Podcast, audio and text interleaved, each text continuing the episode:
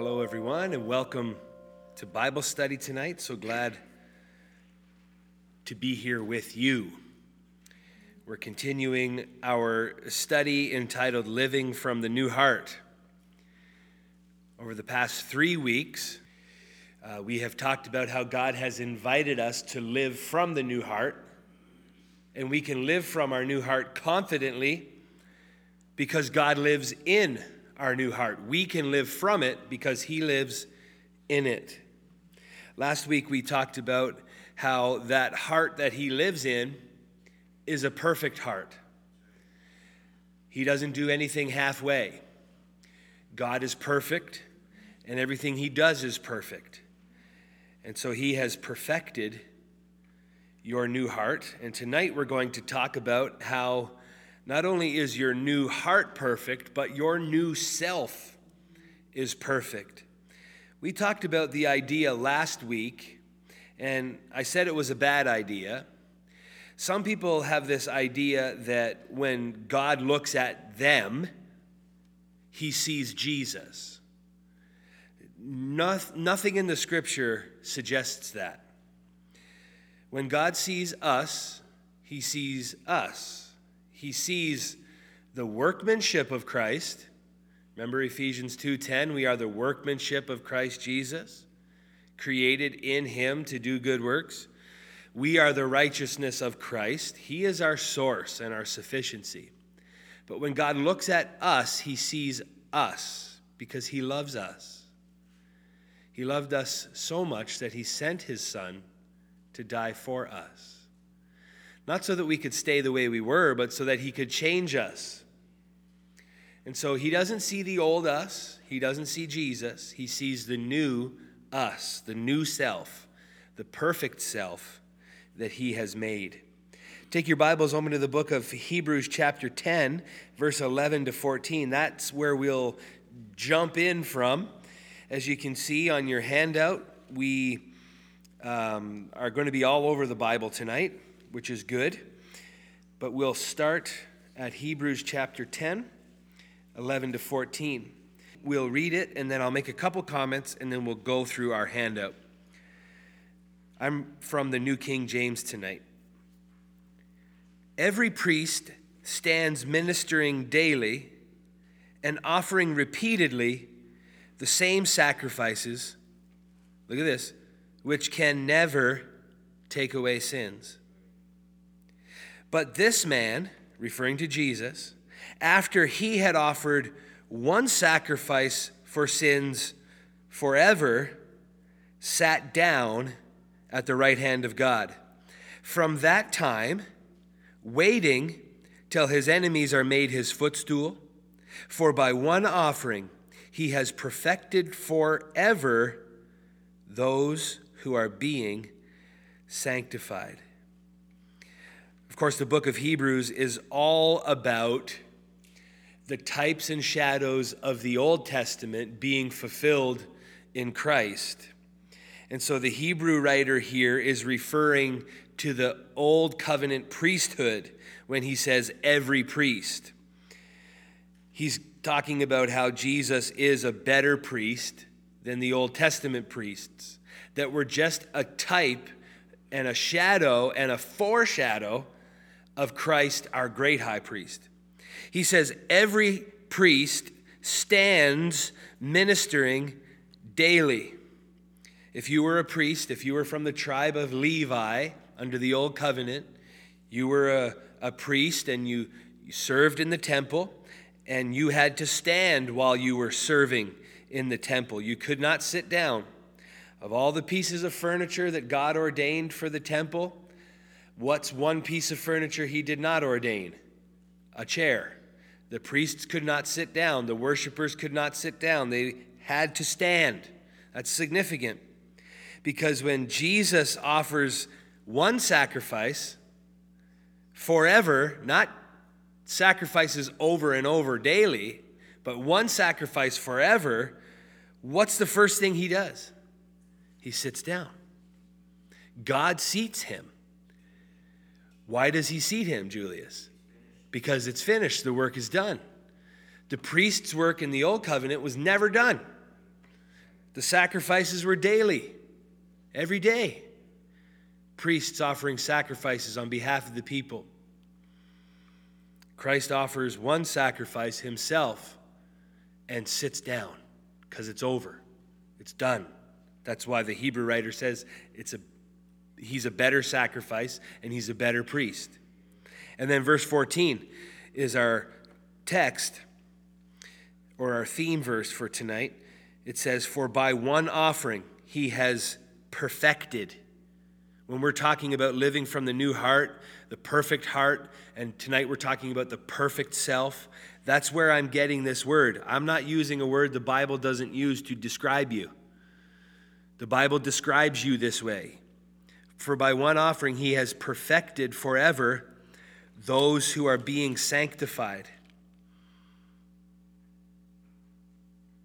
That's you. You're being sanctified. You're being set apart for salvation. So he has perfected us because he is perfect. You are a holy, righteous, and blameless vessel for God to live in. That is a, a prepositional statement about you. It's definitive. That is who you are. These are statements that God makes about himself and makes about you. And can I say that if God says it about you, that's it. It's final. I mean, if you can't believe God, then who can you believe? No one. Oftentimes, we believe what the devil says about us more readily than we believe what God says about us. God tells us that we are perfected that we are holy, that we are set apart, that we are righteous, and that we are blameless, and that He lives in us. You are not trash, you are a temple. You are not trash, you are a temple. Satan lies to you and calls you trash. He tells you you are no good, rotten sinner. But that's not what God calls you. He calls you his temple. Let's go to Ephesians 5:27. Actually, go back to 25, Hebrews 5 25. Uh, Husbands, love your wives just as Christ also loved the church and gave himself for her. Why did he give himself for her? Verse 26 that he might sanctify her, perfect her, and cleanse her with the washing of the word, or sorry, washing of water by the word. And look at verse 27 then. He gave himself for her that he might sanctify her. And he sanctified her, why? So that he might present her to himself a glorious church, not having a spot or wrinkle or any such thing, but that she should be holy and without blemish. That's not your work to be holy and without blemish. You couldn't make yourself that way. I couldn't make myself that way ever. Jesus did it. He gave himself to sanctify us. He sanctified us so that he could present us to himself, a glorious church without spot or wrinkle, holy and without blemish. You're not trash. You're sanctified by Jesus through his death, and you will be presented to him glorious on that day without blemish. And then go back a couple of books to 1 Corinthians chapter 6 and 9. Do you not know that the unrighteous will not inherit the kingdom of God? Uh, do not be deceived, neither fornicators nor adulterers.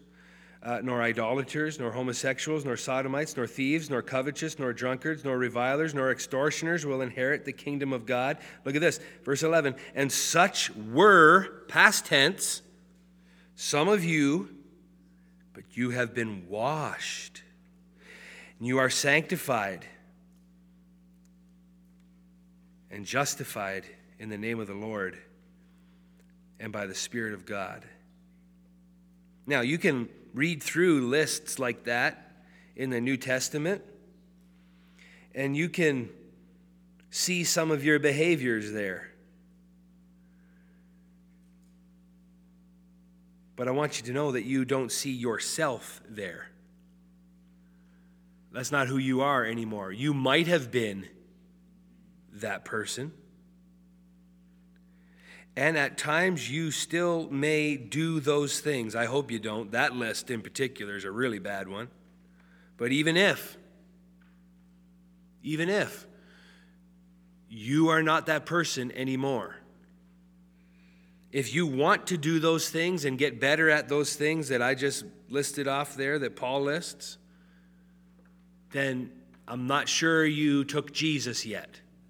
You might have tasted and seen that he is good, but you might not have taken the whole meal. But listen, Paul is writing to the Corinthians. They were, as he calls them in the first chapter, saints of God. And he has to deal with these behaviors that are going on in the church. The behavior or the list of behaviors that I just read to you, those things were going on in the Corinthian church. That's why I call them the messed up church. They were messed up.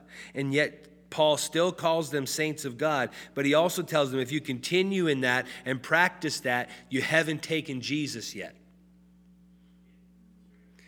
But if you have taken him, such were some of you, but you were washed, sanctified, set apart, justified in his name. So stop doing those things because it's not who you are anymore.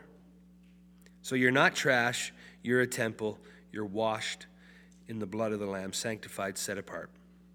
Some of you might ask, but aren't we still sinners? Paul called himself the foremost sinner. He was uh, talking to or writing to young Pastor Timothy when he said that. If you'd like, you can turn there. 1 Timothy chapter 1, 12 to 16. We'll just read it because I want you to uh, understand what what Paul is saying here to Timothy.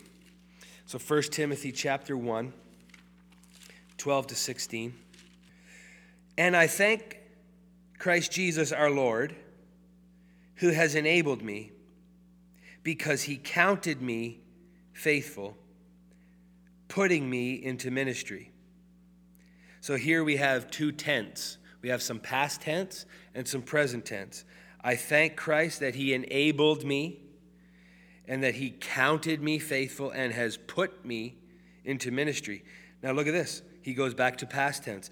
Although I was formerly a blasphemer, a persecutor, and an insolent man, but I obtained mercy because I did it ignorantly in unbelief. And the grace of our Lord was exceedingly abundant with faith and love which are in Christ Jesus. This is a faithful saying and worthy of all acceptance that Christ came into the world to save sinners, of whom I am chief. However, for this reason I obtained mercy, that in me first Jesus Christ might show all long suffering. Look at this as a pattern to those who are going to believe on him for everlasting life. So Paul's switching between tense back and forth. And he says, Christ came into the world to save sinners, of which I am chief. The reason why he's bringing that up is to show that he was real bad and God was real patient and real gracious to save him. And if God could save Paul, who was Saul, then he can save anyone. You are not a sinner anymore. We are believers now which means we are not sinners by nature. That's key. We are saints who sometimes sin, but we are not sinners. That's not our identity. We are not sinners, we are saints. And at times we sin. You see, by nature, we are upright and godly because we are upright and godly from the heart. We still have the old hands, we still have the old head we still think the way we used to think sometimes. We still do the things we used to do sometimes, but that's not who we are. And the more we realize that that's not who we are, the less we will want to do and think the things we used to do and think.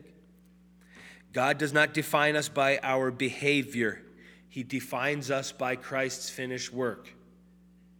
He calls us His children, and He means it. He really means it. See what kind of love the Father has for us, that we should be called sons of God, daughters of God, and that's what we are, John said. He calls us his children, and he means it. So, are we still sinners? No. We are saints who sometimes sin, but as we follow Jesus more and more, we will sin less, because that's what we want. If we were defined by our past performance, there wouldn't be much motivation to keep going. That's why Jesus made a way for us to be righteous by birth. Let's read that, 2 Corinthians 5. Verse 17 Therefore, if anyone is in Christ, he is a new creation. Old things have passed away, all things have become new. Now all things are of God, who has reconciled us to himself through Jesus Christ, and he has given us the ministry of reconciliation.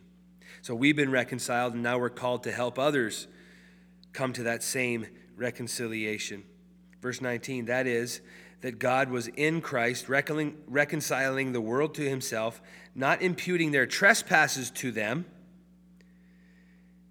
and has committed to us the word of reconciliation. Verse 20, now then, we are ambassadors for Christ, as though God were pleading through us. We implore you on Christ's behalf be reconciled to God. For he made him who knew no sin to be sin for us, that we might become the righteousness of God in him. So again, Paul's reminding the Corinthian church, and by extension, he's reminding us tonight this is who we are. We've been reconciled to God. We are in him. We are a new creation. We're born again. We're not who we used to be. We've been reconciled. We were separated, but now we've been brought near. That severed relationship has been made whole again. And now we can be ambassadors for Christ to the world. Our motivation uh, for doing this is Christ's obedience to the Father on our behalf. That he who knew no sin became sin for us. He paid a debt he did not owe. I owed a debt I could not pay. We needed someone to wash that away, to cancel that debt, to set the record straight. And so Jesus does that for us. What a self giving God. What a loving God, compassionate and gracious. He doesn't impute our sins toward us, the, the text says, but as we'll learn in a moment, he actually imputes or gives righteousness to us. What we deserved was to pay for our sin. And the wages of sin is death. But Jesus pays the wages. So do the math and celebrate. There's no more debt. And that's what motivates us then to live upright, godly lives so that we might be an ambassador for Christ, so that he might receive more reward for his suffering. Who, for the joy set before him, right? Jesus endured the cross so we are the reward of that suffering. He deserves more reward. So we are motivated by that wonderful truth. So, question imputed or imparted? Maybe you've never heard these words before. Or maybe you think they mean the same thing. They don't. Let's talk about it. Is our righteousness imputed or is it imparted? Is our present righteousness credited. That's what imputed means credited. Is it credited to us while we wait for our full salvation to be revealed?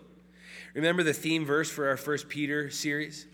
Set your hope fully on the grace that is to be revealed to you at the return of Christ. The grace that's to be revealed to us is the fullness of our salvation when we receive our glorified bodies and we are united with God in heaven forever. That's the fullness of our salvation. So, is that salvation just credited to us while we wait for the fullness to, of it to be revealed?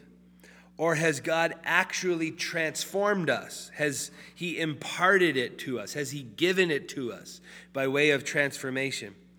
Has He already transformed us in some way, causing us to actually be righteous by nature? Well, the answer is yes, or both and. God has imputed or credited righteousness to us, and He has actually transformed us. Uh, 2 Corinthians 5 17. We did just read it, but let me remind you therefore, if anyone is in Christ, he is a new creation, transformed, brand new. We talked last week about how this new creation is totally redesigned. We're not who we were, we are something completely different, redesigned, re engineered to house God and to be his righteousness in the world. Romans chapter 4, 3 to 6. So this is talking about imputation, all right? Or being credited with something. For what does the scripture say? Verse 3 Abraham believed God, and it was accounted to him for righteousness. It was accredited, it was imputed to him. Now, to him who works, the wages are not counted as grace, but as debt. But to him who does not work, but believes on him who justifies the ungodly, his faith is accounted for righteousness. What's Paul saying to the Romans here? He's talking about works. Remember our opening text, Hebrews chapter 10, uh, 11 to 14? Uh, he talks of the sacrifices that could never take away sin. This offering of sacrifice that could never take away sin. Elsewhere in Hebrews and elsewhere throughout the New Testament, we hear that the works of the law can never justify a person, ever. So that's what he's talking about. The one who does the works of the law, well, the wages that they earn from that are not grace, but debt. Trying to work your salvation or trying to earn your salvation through works of the law is like digging yourself into a deeper hole or trying to dig your way out of a hole. You can't do it. You'll just acquire more and more debt because from the law comes the knowledge of sin only. So the more you try to keep it, the more you break it, and it's a ministry of death and condemnation. You keep digging yourself further into this hole. But look at this to him who does not work, but believes for salvation, he is justified, and his faith is accounted to him for righteousness. Just as David also describes the blessedness of the man to whom God imputes righteousness apart from works. Blessed are those whose lawless deeds are forgiven and whose sins are covered. Blessed is the man to whom the Lord shall not impute sin So, yeah, righteousness is imputed. Even that whole idea we just talked about of he who knew no sin became sin, that we might become the righteousness of God. There's imputation there, something we didn't earn, but we receive by faith. We get it, it's accredited to us. How many of you, you've, you've had a full day's work, you've been out in the garden or you've been out in the shed under the, under the hood of the car and you, you got dirty, you got dirt all over your face and hands, and the day's work was done, you came into the house, um, and you, you went to the washroom, you looked in the mirror, and you thought, oh my goodness, look how, look how filthy I am.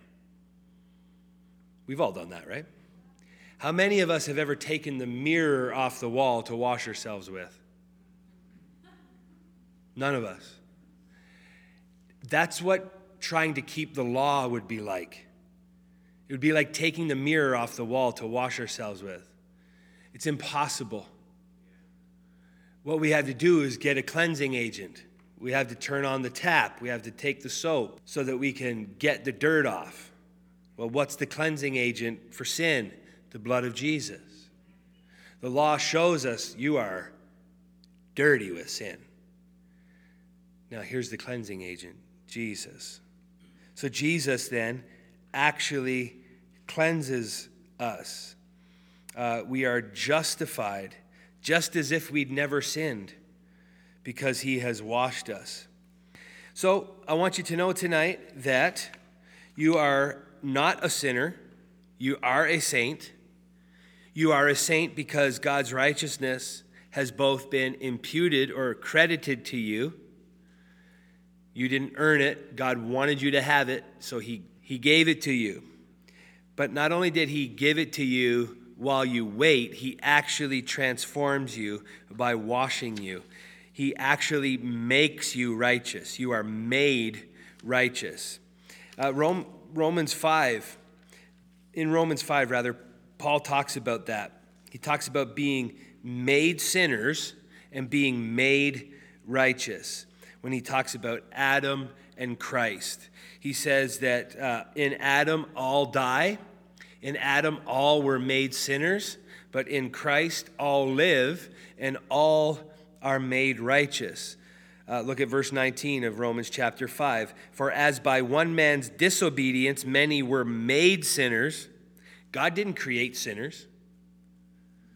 Adam's disobedience made sinners of us all. By his one disobedience, all were made sinners. But I love this. So also by one man's obedience, many will be made righteous.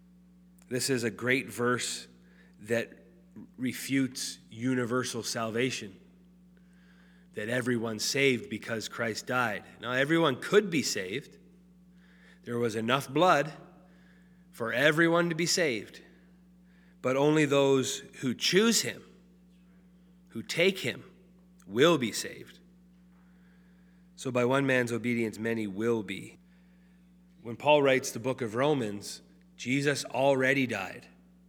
He's not writing before Jesus died, saying many will be saved when he dies, or all will be um, made righteous when he dies. No, he's writing this after Jesus dies, so there's still choice, there's still will. People have to choose. Whosoever will, will be made righteous by grace through faith. But you say to me, Pastor Matt, there are days when I don't feel righteous. And can I just say, I don't care that you don't feel righteous? I mean, yes, I do. I love you. I know the feeling. There's lots of days when I don't feel it.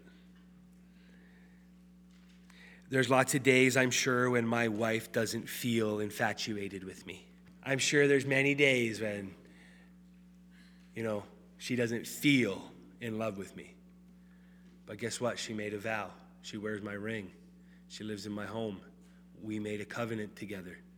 And our relationship with God is compared to a marriage relationship. And sometimes we don't feel close to God. Sometimes we don't feel righteous. But our righteousness is not a feeling, it's a fact. And we must know it before we will ever feel it. People try to, to feel it and then build their knowing off of the feeling. But that's backwards. That's building truth off of your experience and your feelings. You can't do that. You got to exper- uh, build your experiences and feelings off of truth. And so, experiences and feelings are amazing, but you got to build them on truth. Romans 6, 1 to 3. What shall we say then? Shall we continue to sin so that grace may abound? Certainly not. How shall we who died to sin live any longer in it? That's a reality, that's a fact. If you're a believer in Christ, you died to sin. Betty and I were talking about this before Bible study we don't die to sin every day either. We died to sin. How many deaths did Christ die? One. The Bible says we share in a death like his, one, so that we can share in his resurrection. Christ took up one cross and died one death. The same is true of you. You took up your cross, you followed Jesus to the place of death, and you got on that cross and you shared in his death. You said, I don't want to live for me anymore. I surrender my will my ambitions, my hopes, my plans to Jesus, and you died to self that day, you don't take up another cross tomorrow. You don't die to self tomorrow. When Paul says that he dies daily, he's referring to uh, the threat of death that he lives under every day for preaching the gospel. He's not talking about dying to self daily or taking up a cross daily. We take up one cross, Jesus took up one. We die one death to self because Jesus died once. But what, what do we do daily? The scripture tells us put to death that which is earthly in you. Where is it earthly in you? In your heart? No. In your mind, in your members, in your head, and in your hands. That's where the stuff that's earthly in you still is. Put that to death. But just remember that your old self died once on that cross that you took up to follow Jesus. That was a tangent. Now I'm back. This fact that we are um, dead to sin. Well, let me keep reading. Romans chapter 6, verse 2. We are dead to sin. How shall we live any longer in it? Verse 3 Or do you not know? Again, no, no, no. That as many of us that are baptized into Christ Jesus were baptized into his death. And then I just talked about that. If we were buried with him, we were raised with him, and we're raised to newness of life. This fact that we are dead to sin and raised to newness of life is what motivates our continued obedience. New creations and slaves to righteousness can't even think about continuing in sin. That doesn't mean we'll never sin again. That doesn't mean you'll never be tempted again.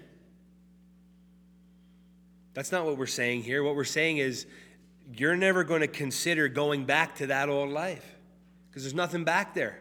And maybe you tried to go back once or twice and you realized, man, I keep going back there and there is nothing there. That's why I say we, we, we eventually get to the place where we don't even think about going back. As hard as it is to go forward, it's that much harder to go back. We have power to go forward, we have no power going backward. Okay, so conclusion perfect God, perfect you. This is a reality. You can't claim to be born again, born of God, but say that you're not really righteous. You know that phrase that we often say, I'm, I'm just a sinner saved by grace. Just, just understand that you can say that one time. At the moment of your conversion, you can say, right now, I am, I am a sinner saved by grace. From that moment, you're no longer a sinner, you're a saint saved by grace. You are made righteous, you really are. It's a contradiction to say you're born again and a sinner. Can't do it. Our new birth is a transformation that happens at the core of our being, which is our heart. Because of our rebirth, we have new spiritual DNA, as it were. We're totally redesigned, born again. And as, as uh, Paul says, we are partakers of God's divine nature. We don't have a divine nature, we have a new nature, but we don't have a divine one. Only God is God. But we partake of it. We partake of it. We consume it, and it consumes us. God, the giver of every good gift, has given you your new hearted self, the perfect you. The perfect you. You think about that. Amen. Amen.